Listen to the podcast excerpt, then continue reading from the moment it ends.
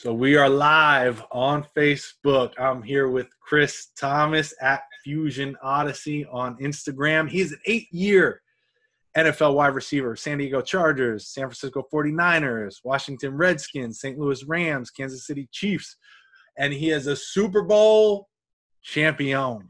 Six foot two, 195 pounds from Ventura, California. He now owns and runs Fusion Odyssey, where he teaches athletes of all ages how to unlock their most powerful weapon, the mind, to achieve and transform their transform their game to start performing at levels they never thought possible. Coach, thank you so much for your time um, here today and joining us. How's it going? Hey, Coach Madden, how's it? It's going fantastic. How are you? Very good, very good. Before we start, can I see that ring on your finger? I wore it just for you. I don't typically wear this, but that is that is it. If you can see man. it, that is so sweet. Childhood dream team, which makes it even sweeter. Oh man, you know what? I uh, I got to be honest. I am not the hugest football fan. I'm a baseball guy, as you know. Um, but I did watch some football uh, in, in, the early days when I was coming up, and that was one of my favorite teams. Oh, okay, yeah, that was uh, it was it was an amazing experience for me. I mean, it, it made really made my NFL career not just because we won the Super Bowl, but just because the culture. You know, I think the culture was everything you'd want it to be, and it explains a lot about why we won a championship. So it was really special, and it was the Rams. I grew up as a Rams fan, being a Cali boy. That's cool. Now, people may be wondering, what the heck is an NFL Super Bowl champion doing on a baseball uh, channel here? Uh, and it's funny. I'm gonna tell, if you don't mind, I'll tell the story real quick how we met. Um, I was uh, reaching out to customers of my website about this little mini glove that I sell, and uh, one of the customers happened to be uh, Coach Thomas, and he reached back and he was cool enough to tell me what he thought about the glove. And he started telling me that he's training these baseball players. Come to find out, he is who he is. And uh, and we started talking from there. And he's got this really amazing training that he's doing with not only football players, not only soccer players, not only softball players, but with baseball players as well.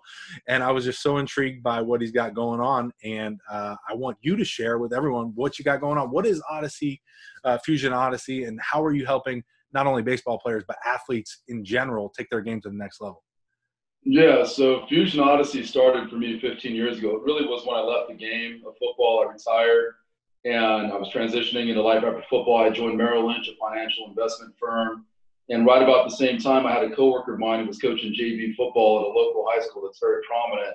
And he asked me to go out for one day and work with his JV wide receivers. And of course, I'm like, yeah, I'd love to do that. Well, my personality is such that I don't just go out there. I'm like, okay, well, if I'm gonna go out there for one day, what am I actually gonna give them? You know, I've never really done this. What am I gonna give them? So, interestingly, interestingly enough, I sort of started looking at, okay, well, what made me great at what I did, and um, in the process of that, I, I always recognized I had this extremely challenging experience in the NFL. It, it challenged every chamber of who I was as a person, who I could be as a performer. I was contending with forces there was no book for. I didn't even know that those forces existed because they weren't any part of my experience until the NFL. And so I had to go to places that just physical and technical were, weren't going to resolve.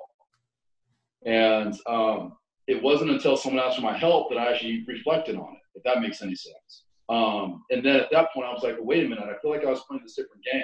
And I feel like this game went beyond just running routes and working hard and running hills and everything else. So I think I was playing this game for the mind. It's different intellectual game, it's different psychological game, it's different emotional game. I wonder what's going to happen if I give that to these kids. So I did that for one day. And then one day, the coaches are like, "What just happened? Like those kids are not supposed to be doing what you just had them doing. How did you do that?" I'm like, I'm not exactly sure. I'll be back. So, so um, I didn't leave it there. I ended up sticking around and stayed there for the whole season and basically watched all these kids transform right in front of my eyes. Um, three kids that were completely irrelevant became superstars. That led parents to go, listen, I've never seen anything like that in my life. Um, that was amazing. Can we get more of it? I, I, said, sure, why not? I created this private four and a half month learning institution called Fusion Odyssey. And really, what, what that meant was when you come to me, this isn't about just going to get bigger, stronger, faster. This isn't about just doing technical work. This is about unlocking a component of performance that is going to give every single person a chance to play a game that is fearless, without judgment, without pressure, without expectation, without trying to be perfect, without being inhibited. Um, I'm going to teach you how to play as an intellect before you're an athlete. And I'm going to allow you to play in this cocoon where you learn to play this game within the game that you can put in a backpack and take in any environment and become a version of yourself that your physical abilities by themselves would never let you accomplish. And so that's what happened. Started with five guys, and it was just supposed to be on the side. I was still working at Merrill Lynch, and then every year um, it just got bigger, and, and, it was really just football players initially for the first 12 years. And uh, those players just were doing insane things. Uh, and then I did a talk at a local YMCA, expecting 10 to 14 boys there about three and a half years ago. Show up. There's 26 club soccer girls there. Um, and I was like having to speak to an audience I wasn't prepared for. Um, I've always known that there's a lot that inhibits athletes. I've always athletes. I've always known that athletes are not at all at close to breaching their greatness because the only world they know is the physical world and the technical world. And yet, 66% of your game is going to come from your mental game. So if you're not unlocking any of that, you're giving up 66% of your greatness. Um, so when I talked to these girls, they basically I said, listen, if there's something affecting you, want to you know talk to me about it, and or you want to learn to play this game within the game, write your name and email them. Well, 21 girls wrote down, I need help. Started with a couple, and right out the gate, they went on and did things that were just insane. And not even just physically, coach. It was that yes, I taught them to play this game with the ball that they had never played before, like immediately, which is shocking because you know you're talking to girls who played club soccer for six or seven years. You know, they go to practice three or four days a week. They've touched a million soccer balls, and in 15 minutes, you're going to teach them how to touch the ball in a way they never have before. Because right. it's coming from the mind. Does that make sense? Oh yeah, absolutely. Um, so uh, I took these two girls and they did these amazing things. I started consulting with athletes because of them and really helping them redefine the entire sports experience because we live in a culture, whether you're in Florida, whether you're where I am, where, you know, young people grow up believing that they're supposed to judge themselves because everybody else is. They have to question who they are because everybody else is. They have to scrutinize that they're good enough because everybody else is. They have to exist with pressure because you know they may or may not be enough, and so now they're they're scared that they might not get what they want, or someone's going to deny them of their sense of self, or whatever it is that goes on. They've grown up like that, so they only know how to function whenever it comes time to step onto a stage or put themselves out there and make themselves vulnerable. They only know how to function with a fear of failure. Mm-hmm. That's it, and it's a brutal way to try to perform, especially when you're not gifted um, and there's only so many people who are really gifted, and they don't know how to do anything about that except try to function in spite of that, and that's a horrible way to exist when you want to go be great. Um, so that basically started me going. I think I'm supposed to be doing this for my life. Within three months, I was working with 16 soccer girls privately, like four baseball kids, um, a couple basketball boys, and I decided I was going to leave Merrill Lynch after 14 years and go and create a video series that would give everybody in the universe access to what it is that I know about the mind. So I created a 28 video series that addresses every single component of the emotional game, intellectual game, psychological game, so that people literally can go out and reinvent who they are um, overnight virtually. So I did that for two years and or just about two years and launched that at the end of last year, 2019. And now that's kind of my new life. And then I work with athletes physically in my backyard uh, where I can. But at some point, I'm going to be giving myself a chance to work with athletes over the internet, um, through workshops, and also physically in workshops when we stop being quarantined. So that's kind of Fusion Odyssey. That is so cool. And I know from my own experience the power of that. You said instant uh, disruption or change of path because I played just like you said. I had the fear of failure for a long time. Luckily, I had the talent. Like you said, some guys aren't lucky enough to have the talent, but I played that way all the way until my junior year of college. And it was in my actually in my senior year of college when something clicked, and I know what it is. I airmailed the ball into the stands during a game, and I I felt terrible. I was like, I never want to feel that way again. I was always the last guy in line for practice so I could do the least amount of reps that I could because I was afraid to fail. I was that guy the whole time. Once I had that one situation happen, I had it happen many times, but there was one time where I said, I don't ever want that to happen again. Yeah. And this may be my last season of playing baseball if I don't change it. So I said, you know what? Whatever I do from now on on the baseball field, I'm going to go at it with full conviction, 100% conviction and belief. And if the pitcher calls fastball in, I'm not going to say, oh, I hope I don't hit this guy. Instead, I'm going to go, here it comes, sucker. If it's going to hit you, you better get out of the way. And it was yeah. just instant thought in my head that changed everything. I went from a terrible player to an all-American, ended up getting drafted that year, playing professionally for six years. And it was, I think it was from that one sec, that one split second and decision, like you said. So when you say that you can tell these athletes something and then 15 minutes later be a totally different athlete, I 100% believe that when you say it because I had that in my own experience. Why is it so important that these these players ha- unlock that? I want to say unlock because that's really what you're doing is unlocking this special place in their brain why is it so important that they do it? And, and like can you take us through some of the process without giving away too much of what you do? Sure yeah. Well it's critical because i've never met an athlete that doesn't want to go out and maximize their success on the field right? And that doesn't discriminate. It doesn't say well that's only true if you're a great naturally gifted athlete right? I don't it doesn't matter if you're the most remedial recreational athlete. If your parents stuck you out on the soccer field or stuck you out on the baseball field or put you on the basketball court, no one goes out there saying, I hope that I'm terrible with that. You know what I mean? It's like every single athlete would love to have and maximize their success. Yet the large majority of them have no idea how. You know, athletes like you and athletes like me, you know, I was naturally gifted and you were naturally gifted. And so those gifts took us far enough that we didn't have to worry about being scrutinized we can go out and have success, at least enough of it, so that we were always sort of in the spotlight. And so we never had to really address not having a toolkit to deal with judgment and pressure and expectations and all that because there were none. You know, people were going to leave us alone because we were good enough. You know what I mean? Right. Um, and but at some point that all comes to a head. And you know, in the NFL, I will never forget it. The first day I sat in a meeting room in the NFL, the coach said, "Get ready, man. The game's about to become 85% mental and 15% physical."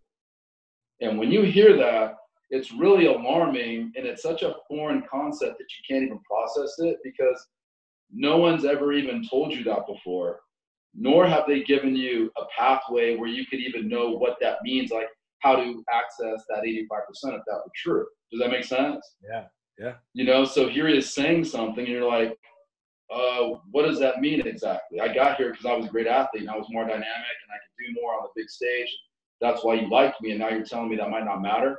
I really don't know what it means because an hour from now, I'm gonna have to go out to the field and out athlete some other guy. You know what I mean? And you know, it wasn't until I was immersed into the NFL that I started really understanding, like, wow, okay, I'm getting this whole mental game thing. Like I realized I was always playing this intellectual game growing up. I wasn't just this great athlete. This is starting to explain a lot. I realized like I was kind of already the psychological, you know, monster. Um, growing up with my competitiveness and my fire and my fearlessness, and so that's kind of explaining a lot. Um, but then there was this emotional part of the game that I really had no idea about that I had to learn on the go because it was going to literally end my career. Um, so I say all that to say what I determined was the game. I would say that the game always is mental, 100% of the time, but you can get away with physical gifts a portion of the time. Regardless, if you want to truly unlock your greatness, the mental game is 66% of that. There's a psychological, emotional component that's 33%. There's this uh, intellectual component that's 33%. And then there's this physical component that's 34%. And when you you cannot work physically and technically and think that somehow that's going to give you access to just, you know, playing a different emotional game, playing without judgment, and playing without fear, and playing without feeling pressure, and playing without trying to be perfect. It doesn't work that way. You could go work as hard as you want technically and physically, and that in itself guarantees you nothing. If I can give you a quick story, um, th- this is what happened to me. You know, I played two years in the NFL. I never really stepped on the field in San Diego despite feeling like I was playing really good football. My contract was up there. No one really wanted to sign me. It was the off season. I was working really hard, just hoping that there was going to be someone that wanted to dance with me. And the San Francisco 49ers called. They had just won the Super Bowl. They had Hall of Famers on their team. At that point in time, they were kind of the dynasty in the NFL and the organization everyone wanted to be like. And I go there for a workout. I'm just supposed to be there for a day, fly in, workout, fly back home. They literally said, We're not signing you. I went there. At that point, I kind of knew how to play this game within the game. I did it for myself, impressed them enough that they signed me to a weekend contract. They wanted to see more of me. That weekend turned into a two year contract with a signing bonus. Ended up playing the football of my life in the most scrutinized environment I've ever been in. And that didn't faze me until I started getting cussed out by the head coach, who did not like me. Um, and I was everything I should have been, um, but he didn't like he didn't like me. He didn't want me there. I was not part of his agenda. I was not part of his plan. I actually was disrupting it. So, um, unbeknownst to me, I'm just getting like licked up by him and just getting MF'd and cussed out, and, and, and literally that stuff's being manufactured. Like he's looking for reasons to do that not I wouldn't even tell you that I gave him reasons to do that, if that makes sense. Um, so it was totally new to me, and it didn't shake me up at that point in time. I make the team. Uh, I have a conversation with him. I, I, said, I'm not sure if I gave the wrong impression who I am, but I'm just here to be the best guy I can, I can be and help this team win. And he says, That was an issue. You wouldn't be here, so drop it. That was the extent of our conversation. He proceeded to cuss me out some more. Third week of the season, I'm about to go get a rep in practice and he yanks me out to put in Hall of Fame, you know, wide receiver Jerry Rice, and apparently didn't like my body language walking behind the huddle, so he cusses me out again. And at that point, I was just like, oh my gosh, I'm this guy, man. I'm just, I'm over this. And I go in for the next rep, and keep in mind, again, he had just cussed me out, which wasn't new. But what was new was that in that next rep, the ball was thrown to me and I dropped it. And for a fraction of a second, I thought, hey, if you start dropping balls, this guy hates your guts. He's going to cut you. Coach, that, the opposite of you, that negative thought for a fraction of a second turned Chris into a kid who, who forgot how to catch overnight. Because it now became overnight about trying not to drop the ball. Because I knew that that was going to get me potentially cut. And that's what he was standing 12 feet away from me looking for. And all of a sudden I started dropping balls because I was playing defense. I no longer was playing offense. I was all I was all about trying to protect, not being bad. And so I became inhibited, I became tentative, I became tight. The ball looked differently coming in at me, and I started dropping a ball a day every practice and more on some practices. And it started crippling me. Literally, I started having anxiety looking back for about three and a half, four weeks.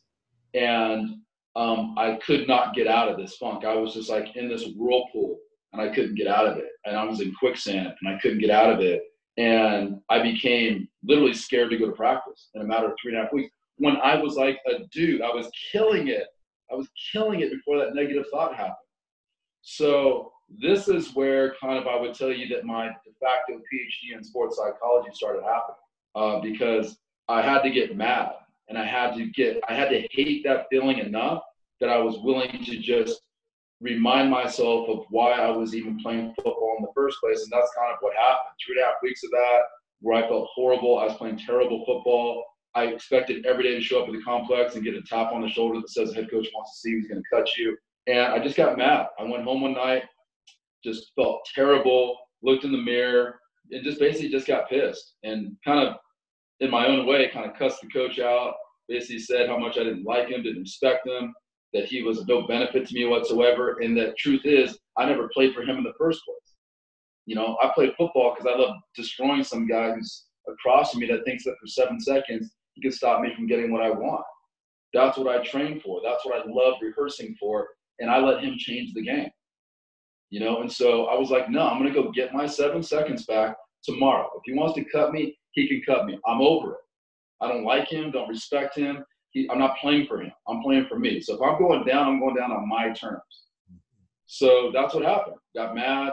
Practice came for seven seconds. I went to a different place. That wasn't physical. It was all mental. And I owned that seven seconds. And so I had to deal with him for 18 months before eventually he cut me the next year. But while he was cutting me, in the process of that, the, the second in command coach pulled me into his office after I was there for a year. It's now the next off season. He basically pulled me in to say, you are a great player. I think you could be a great wide receiver. If we didn't draft this guy in the first round last year, a wide receiver, you're starting right now. That's what we think of you. And I was like, wow, coach, thank you so much. And he says, but the head coach doesn't like you. And I already knew that. At that point, he had already, you know, lit me up multiple times. And I said, why? He goes, I have no idea. And so that's what I was contending with, coach. That there's again, there's no book for that. You know what I mean? Like right, you right. think if you're playing great, you're gonna get what you want. Right. And yet here you are playing great, and some guys like, I do not care. I, I want to end your career. I don't want you here. I don't want you to have success. So I'm going to see if I can sabotage it. And so my point in saying all that is to say, when that was going on, this is what I'm talking about physical and technical work. I could have gone out during that three week period and I could have been like, okay, Chris, you got to go catch, you know, 100 extra balls a day. Okay, Chris, you got to go out, you got to go run 30 extra routes a day. Okay, Chris, you got to go work harder in the weight room. What would any of that have had to do with me getting over a crippling emotional experience? None of that would have helped me. Right. Does that make sense? Oh yeah, hundred percent. And it was all like me having to now find a pathway to the next dimension of performance was which was really the mental dimension. It was the mental access that allowed me to to transform and change what I was actually doing physically. Right? It wasn't that I did anything extra physically. I didn't learn to catch better after those three and a half weeks. I learned to allow myself and let myself be the player that I was meant to be by living in a different space that was learning to become fearless and non-judgmental and not feel pressure and not try to live up to an expectation and not tell yourself to be perfect. And I started owning that space over and over and over and over again. And I had to do that for two more years in Washington right after I was in San Francisco, the same exact circumstance. So that's kind of what I understood about the mental game. And that's a thing that's so hard for, for athletes. I mean, I'm watching documentaries now where I'm watching professional athletes come out and talk about the abyss that they're in emotionally. And these are the best players on the planet at their craft, which should tell everybody something who's playing a sport. These are the best athletes at what they do. And they're coming out saying, I had a panic attack. They're coming out saying, I have anxiety. I'm depressed. I don't know how to deal with the pressure. I don't know how to deal with the fear of failure. I don't know how to deal with the judgment, especially with social media, such a, so prominent in our lives. You know, I don't know how to deal with that, and it's now overwhelmed me. And that's what happens. It just chips away at you until finally one day you're up to your chest in quicksand and you can't breathe. That's what really what happens because you've never been given a toolkit. You've just been thrust into an environment. Where you're like, I'm going to make myself vulnerable to you judging me when I go out to the stage of athletics whatever that stage is. It could be pony baseball, it could be the NFL, it could be MLB, it could be college. I'm going to make myself vulnerable and trust that you won't like violate that by judging me or telling me that I'm not enough. And then people tell you that you're not enough, or you feel that way yourself because you just grown up expecting that you're not enough. And it, eventually, that weight becomes so heavy that it buries you until you break. Mm-hmm. And, and so I get that because I was in that environment. The difference is I was built to be able to withstand that and figure out how to get beyond it. And then I access this whole other world where I was like, whoa, my goodness, like this is where every athlete deserves to exist, assuming that they truly care about being great.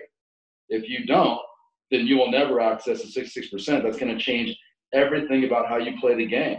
And that's what's so cool is that when you access the mental space, literally it's going to change what you allow yourself to do physically and technically right? You're not going to try to do something. You're going to let yourself do exactly what it is you want to do because you're going to create a different connection with your action, which creates a different feeling with my action. And it all starts with having a different intention with an action, right? It's the intention that creates a different connection. The connection creates a different feel. The feel creates the ability to fix. Well, once I know that I can fix anything that's going on in front of me, then what else is there to judge? There's nothing that I need to judge. I'm just an observer. So I'm like, I know exactly why that happened. Give me the ball and I'll show you how I can fix that. Right? It's the inability to fix that creates fear. Because that's where people are like, oh my gosh, I don't want to do that again. You know, they line up like, please don't let me do this again. That's what's going on in their head. And then they do it again. Because one, they don't know how to fix it. Two, they're playing defense. So that negative thought is just creating a self fulfilling prophecy. You know what I mean? Yeah. So it's a really brutal way to exist. It's how most athletes exist And they don't even understand that there's a place that they can go where they don't have to live like that, right? They can change every definition of anything they've ever felt that was negative in their lives literally overnight. That's uh that's well said, man. And that you know, the game of baseball is such a game of failure too. Like the best players in the game are failing 7 out of 10 times.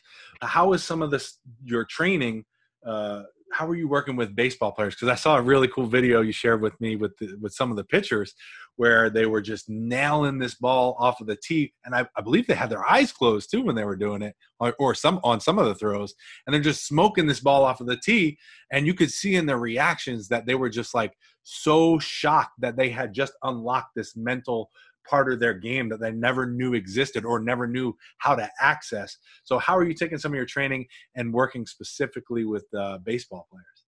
Yeah, well, I love baseball just because I think there are so many interesting nuances about it. Because everyone does say that it's a you know high failure sport, particularly when it comes to hitting, right? Um, and you just remind me, coach. One of the things that I never use is the, the word failure anymore. I never use that because um, actually, I've never used it, period. But and it's there's a very specific reason. I do not use it because there is a stigma attached to the word failure that young people feel and is present in their lives ever since they're young kids. And that stigma is not like positive, it's a negative stigma, right? So if I didn't get what I want, then I fail, right? If I didn't, if I wanted the A and, and I'm a grade and I got a B, I fail. If I wanted three hits today and I got two, I fail. If I said I'm going to score three goals and I scored one or none, I fail. And failure is a very heavy uh, cross to bear. And when you failed enough, eventually you become paralyzed by the fear of failing. And it really isn't even a failure. It's just that's how you defined it because the rule told you that's how you define it, right? Either you achieve this or you fail, right? This was the goal. So either I achieve that or I fail. Well, yeah, good luck with existing like that because most of the time you're not achieving that. Right. Right. And so if you can't put that in context, you're always going to feel like a failure to the point where like you can't even perform without trying to protect from failure, if that makes sense. Um, so I never use that word. I always use falling short. And there's a reason why I use falling short, which I explained in one of my videos, but it changes immediately how someone will allow themselves to go out and perform when literally you change just that one word and they create a different definition around it. It, it literally can change someone in, in overnight uh, by just changing failure to falling short and then literally never thinking about failure again because it's really an inappropriate word based on what you're doing. Um, but that being said, what I love about baseball is that that's one of the conversations I have with anyone who's hitting. Like, you know, this isn't about you failing. This is about you falling short whenever you don't get what you want. But one of the things that I do is I immediately teach this game within the game. And so that's where your web glove came into play. My son had been using that before I ever talked to him, been using that for, for years since he was eight years old. He's now a freshman at USC, but he used to catch. He's a center fielder. He used to catch balls with the web glove, little small foam balls that I would hit to him that are the size of a golf ball.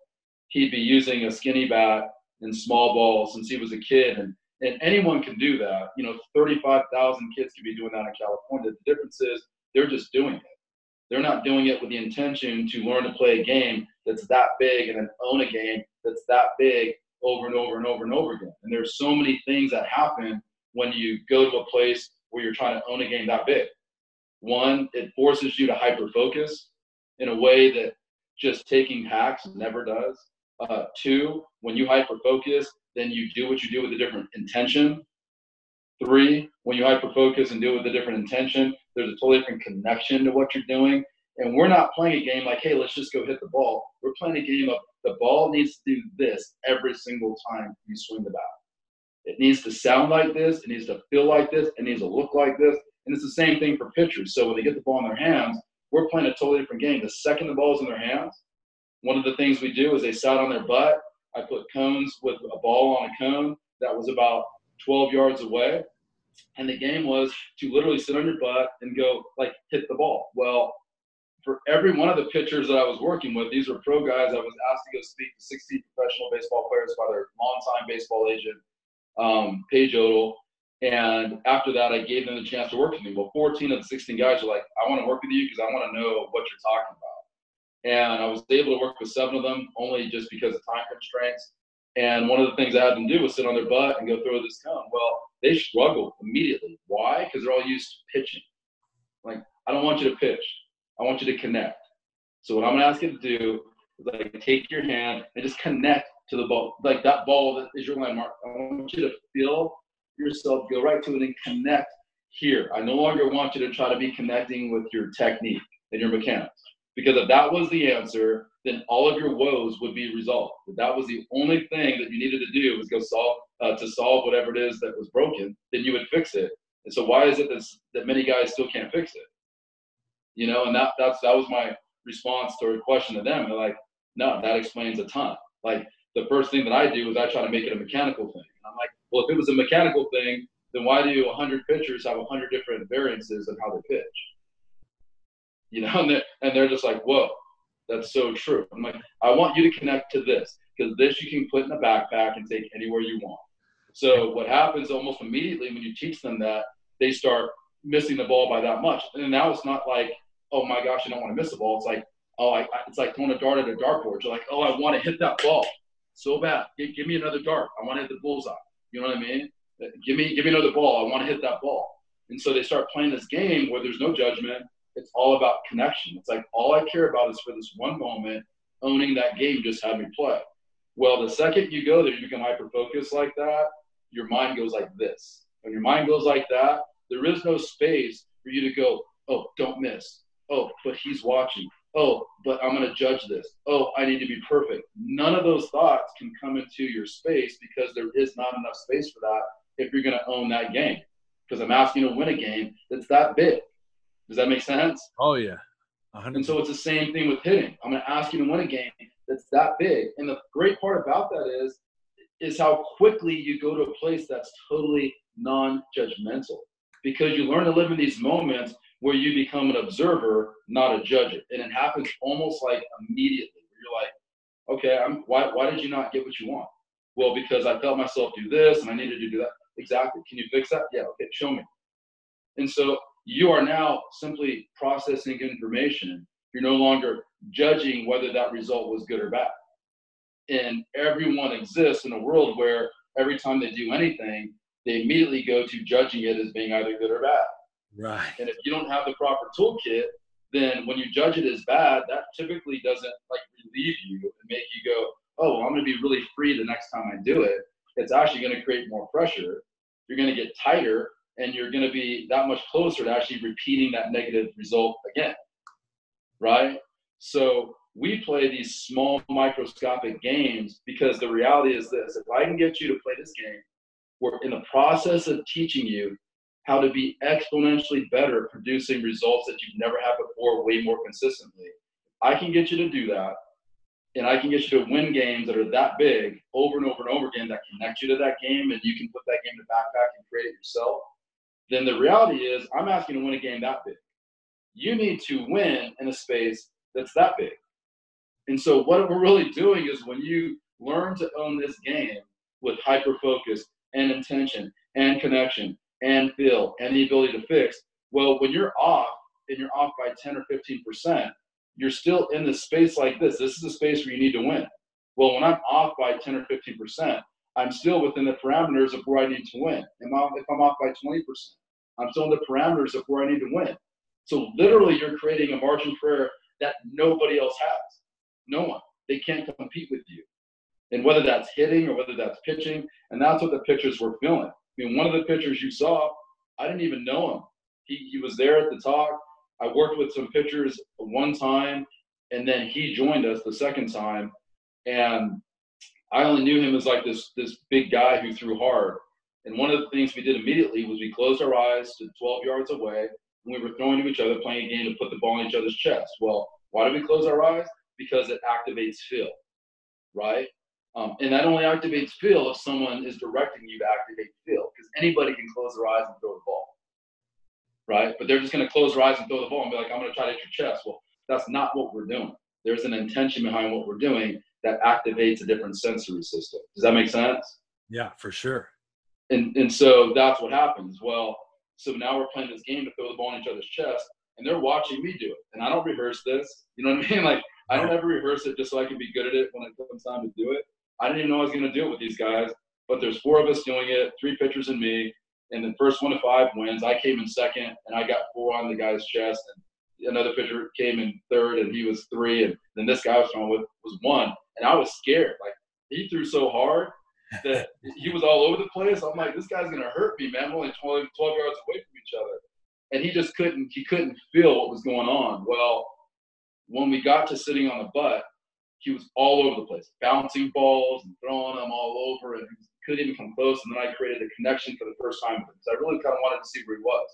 Second, he started feeling connection. He ended up winning the game, sitting on your butt, throwing the cone or throwing the ball to the cone to hit the ball. And then we start pitching from the mound.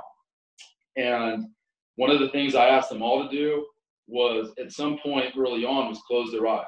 Why? Because that activates feel and it activates connection. It no longer is about your mechanics. Everything is about feeling this, right? I, I'm feeling this. I'm owning this. And they immediately started like hitting the ball, hitting the tee. Uh, it was crazy. And I will tell you, coach, it's a hard thing to do. You know what I mean? Like, oh yeah. There's three of those guys who pitched the day before, and between the three of them in an hour and a half, they might have hit the ball off the tee with their eyes open four or five times together between the three of them. This guy, he hit the ball with his eyes closed 80, 80% of the time. And not just eyes closed fastball, eyes closed throwing off speed pitches and stuff. He hit the ball off the tee 10 times out of 22 pitches. Wow. And that is like off the charts. And I didn't know him. And by the fourth time that he did it, I mean, the other guys did it too, and they were equally amazed. I mean, it was insane. And, and in that video, you might have heard them say, like, one guy's like, dude, I think you're like a miracle worker. This is crazy stuff. Yeah. Um, but I asked him after he hit the ball at the tee like the fourth time, I'm like, dude, I, I don't I don't know you. Are you that accurate? And he goes, never in my life. He goes, I'm literally known as the wild guy who cannot throw a strike. He said, I don't think, Chris, ever in my life I've thrown four, four pitches exactly where I've wanted to throw them. And this is a guy who's 24 years old. You know what I mean? It goes to show you how fast you can activate the mind and how dramatically it changes what you actually do physically, right? Because they've thrown 20,000 bullpens and they've worked with, you know, pitching coaches forever and they've been working on their arm forever. Well, how can you change someone in a day? By unleashing the mind because it's going to change the game you actually play with your arm and your hand and the ball. And you're going to create a different game that isn't about make sure your knees here, make sure your steps there, make sure I'm doing that. It's not about that, dude, when it's all said and done. Yes, you have to do that stuff because that's 34% of your game. But if you want to go to another level, the 66% exists from the mind. But the great part about it is the mind is level two. If you can access the mind and unlock the mind, it immediately trickles down into what you do at level one, and that's the physical action in your in your sport with you and your instrument. So it was a really fascinating thing to watch. He literally said um, at the end we kind of did this roundtable. He said, uh, "I got picked up, or I was drafted by the Angels. The Angels have tried to spend years, or, or have tried to spend time honing me in. In years, no one's ever been able to hone me in. In an hour, you had me doing things where like literally you honed me in and he said no one's ever been able to do that and you did it in an hour. You know what i mean? And it's really not i'm only i'm giving the information. I'm telling you i didn't learn and read this stuff in a book. I mean i lived this at the highest most scrutinized level of sports and i was the laboratory experiment. You know what i mean? Like i am the one who figured this out on my own because i had to if i was going to sustain success where people didn't want me to have it. So you're getting it from someone who didn't read it in a book. I lived it. So I know the power of it in you interpreting this and, and infusing this in actual action. If you really care about being great, you have got to unlock the mind. It's it's too big a part of your performance. It's 66% of your game. Does that make sense? Oh yeah, for sure. And I, you know, it's funny because I would love to be the guy to stand next to that guy when someone asks him, "Who's your pitching coach?" Oh, he's an NFL wide receiver. Yeah. and they were tripping. What was funny was I know that they were tripping when they were listening to me, I mean, clearly they knew that I had this information because their agent presented it like that. Like, listen, I've heard Chris speak. This is a gift for you guys. You're going to get access to something that you've never heard. And I promise you, just from listening to him, you're going to be a better player tomorrow because of it. So he presented it like that. They listened to me. Then they signed up to work with me. And they had to be thinking, like, well, they don't know me, so what is a football guy going to teach me? Because at that point, they don't know that I've worked with these baseball kids. They don't. They don't know that I've worked with soccer kids. They don't know that this isn't about the sport. It's about the mind integrated into your action in your sport. Um, and the video that you saw, you know, I sent it to my son's college baseball coach, who his response immediately was, "This is that's this is really impressive. It explains a lot about your son and his ability to compete and perform." And he's right because he doesn't perform as an athlete, as a gifted baseball player. He performs as a mental baseball player who happens to be gifted and he allows those gifts to blow up like they're on steroids. You know what I mean? And so these guys, yeah, when they when they heard me, it was one thing. When they saw me, it was another. And one of the guys kind of said it at the end. We were interviewing. I said, "Tell me how this was." He goes, "Well, listen. When we first talked about this, I mean, if I didn't know you're not just a parent, I, I would hear you and be like, this guy's crazy. You know what I mean? And he goes, it's kind of like Bill James when he came out with the whole sabermetrics thing. You'd be like, it's it's so next level that you'd be like, this guy's crazy. He said, but then you come out here and you work with you, and after one time, you're like, this guy's a miracle worker. And he said, and it's not just that you talk about it, Chris. You don't play baseball. I watched you get on the mound and no warm up literally demonstrate hitting the ball off the tee and what we are going to do, and you missed it by four inches, and you didn't even warm up. You, you haven't even done it. And I watch you close your eyes and play the game on the chest. I watch you do this stuff.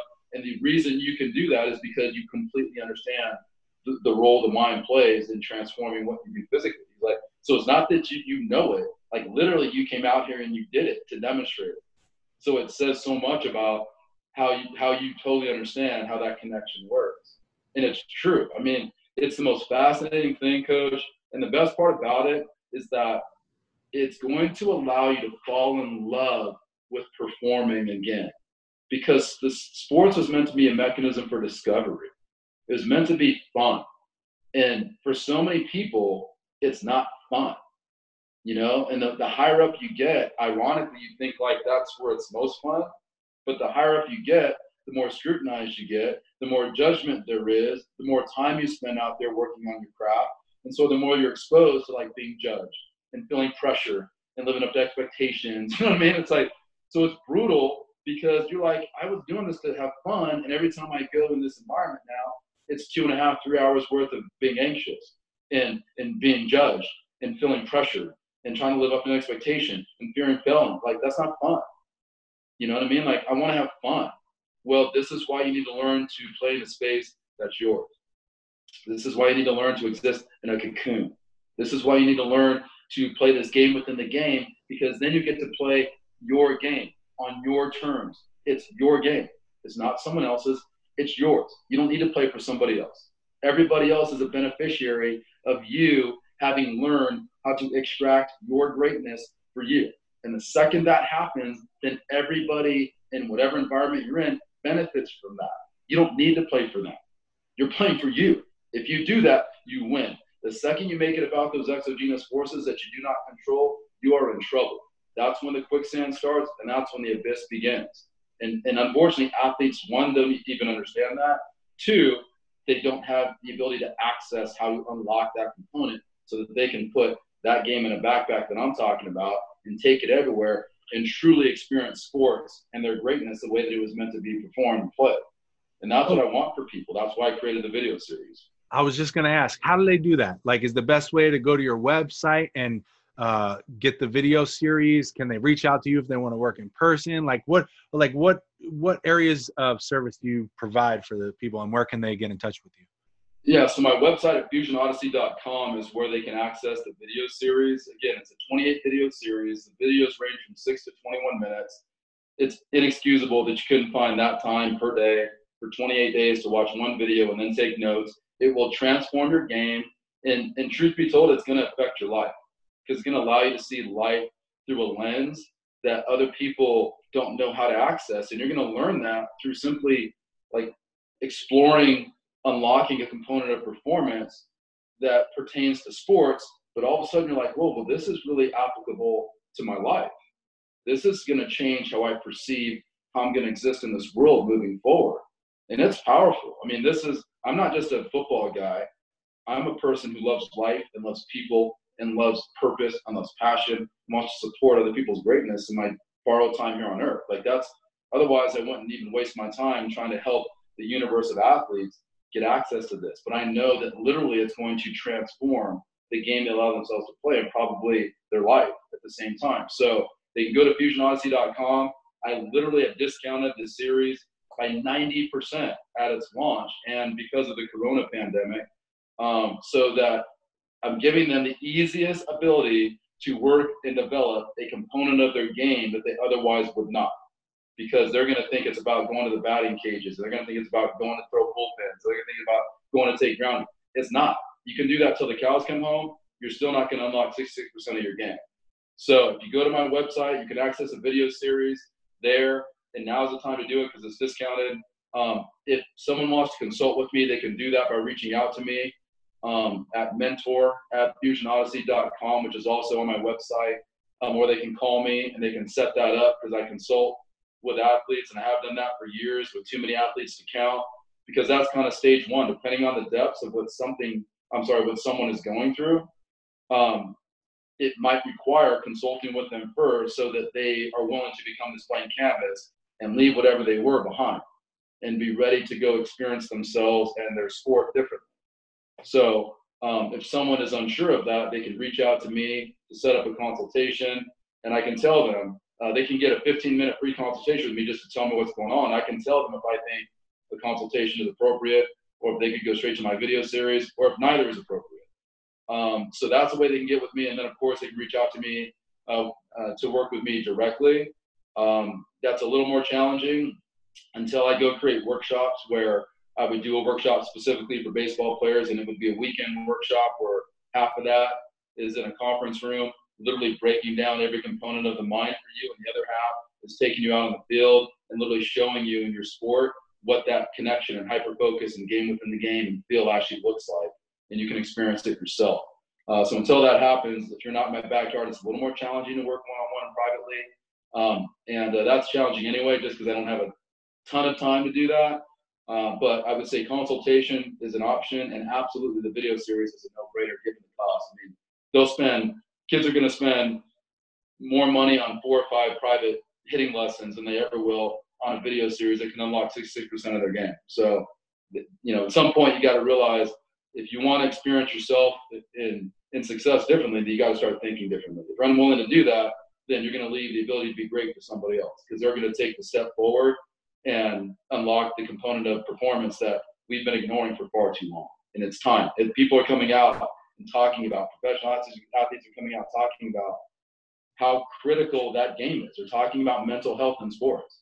You know, one out of three college athletes are depressed or have overwhelming anxiety. Well, why is that? They're working really hard. They made it to college sports. They've worked on their craft. They're really good at it. Well, why is that? My question would be have you ever unlocked the mental game? And I know the answer because no one's ever been exposed to it. No one's ever talked about it, let alone given them a pathway to it. So I know the answer. You know, if you just spent 12 years working on the mental game in addition to your technical game, you would that that statistic would not exist. So I want to help athletes experience themselves and success differently. That's how they do it. Coach, thank you so so much for coming on and, and, giving us some of your time. We greatly appreciate it. I agree 100% wholeheartedly with everything you talked about because myself i went through that same experience of playing with failure and coming out of it so i know exactly what you're talking about. Um, for those of you who are interested it's fusion odyssey f-u-s-i-o-n O D Y S S E Y dot com. I'll leave the links below. And again, coach, thank you so, so much for what you're doing and helping all these young athletes, especially from the baseball community. We want to thank you. And uh, if uh, we can do anything else to help, please let us know. And I hope to talk to you very soon. Thank you, Coach. Appreciate it. And they can follow me at Fusion Odyssey on social media. I'm not great on social media. I'm going to get better very quickly here in terms of being consistent. And the Web Glove, Web Glove is fantastic. I have guys that are pro guys that use it, and they absolutely loved it. So the web glove is money for anyone out there to play this different game that I'm talking about. Even if you don't know how to play that game, just getting the web glove and working on taking grounders and fly balls and stuff with that is going to make someone exponentially better because it's a different game. I love that drill that I saw also in the video with the pitchers where you were hitting, I believe it was real golf balls with a tennis racket to a player fielding the balls with the web glove. That was really cool. They were actually foam balls, but they're they're pretty hard, but they're foam balls. But yeah, I mean it's that that glove is absolutely it activates a different sensory system because there is no margin for error. Again, you can only play one game, and that's to get right in that web. That's the only thing that, that allows us to feel a victory and win. So um, there's this whole psychological component to doing that that you can activate with that glove. But even if you don't know the psychological part, just getting it, I mean, again, to me, that's a no-brainer. If you're going to take grounders, you're going to take fly balls. You could take fly balls with a regular glove till the cows come home. You could take grounders till the cows come home. I've worked with one fielder out there with the web glove who just got done taking grounders at a former professional baseball player's house before he saw me. Right after we were done, I said, Did you just get done taking grounders like we just did? He goes, Not even close. And so that's what I mean. Like that, the web glove offers a chance to to work on your craft differently. So when by the time you get back to the regular glove and a regular ball, it's a joke. You should be exponentially better for sure. Well, I appreciate that, and I'm I'm grateful for the web glove because it connected us. So uh, it's uh, great to have this connection with you now, and and be able to, uh, you know, change some of the lives of the baseball players that follow me um, through your program. So that's awesome, and uh, thank you again, Coach. I hope to talk to you very soon. Thanks, Coach Brad. Appreciate you, brother.